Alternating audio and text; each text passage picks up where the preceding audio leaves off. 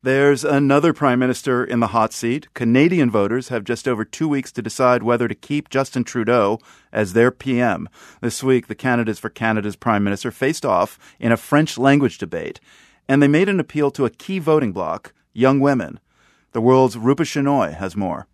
Gender equity is a big issue in Canada's upcoming election, in part because Prime Minister Justin Trudeau made feminism a cornerstone of his first campaign. Because it's 2015. Trudeau and his Liberal Party have been champions of pay equity.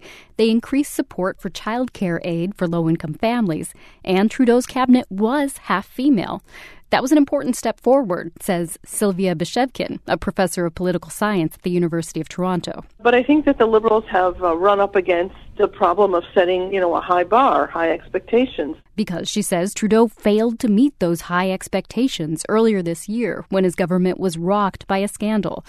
Canada's first Indigenous Attorney General, Jody Wilson Raybould, alleged Trudeau and others inappropriately pressured her to protect a construction company in a corruption trial. She was demoted. I was just doing my job. Then she resigned. A second minister, Jane Philpott, also resigned in solidarity. And the Prime Minister's response? Jody Wilson Raybould and Jane Philpott, Philpott are no longer members of the Liberal caucus.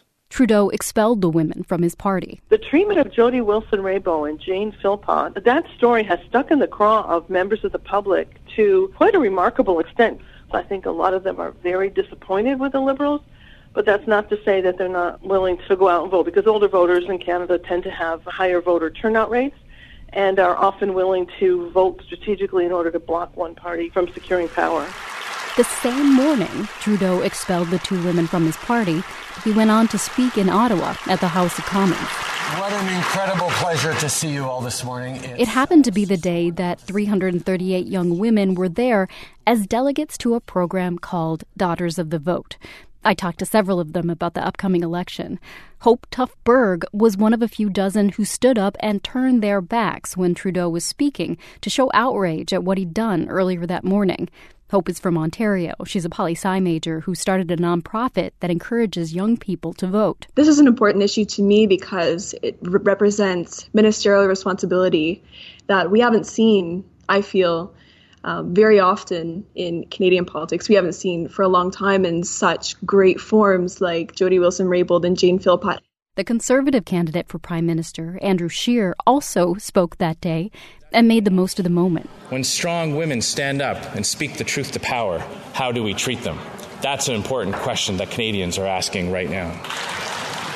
Some Daughters of the Vote delegates walked out on Scheer's speech, including Asma Ali, a nursing student from Alberta. She worries about Scheer's stricter immigration platform. Strategic voting sometimes feels like the only way that I'll still be able to continue on and, you know, maybe keep the services that my family needs or still hope that we'll have a chance that, you know, maybe a family member will be able to immigrate here. The events at the House of Commons that day got widespread media attention.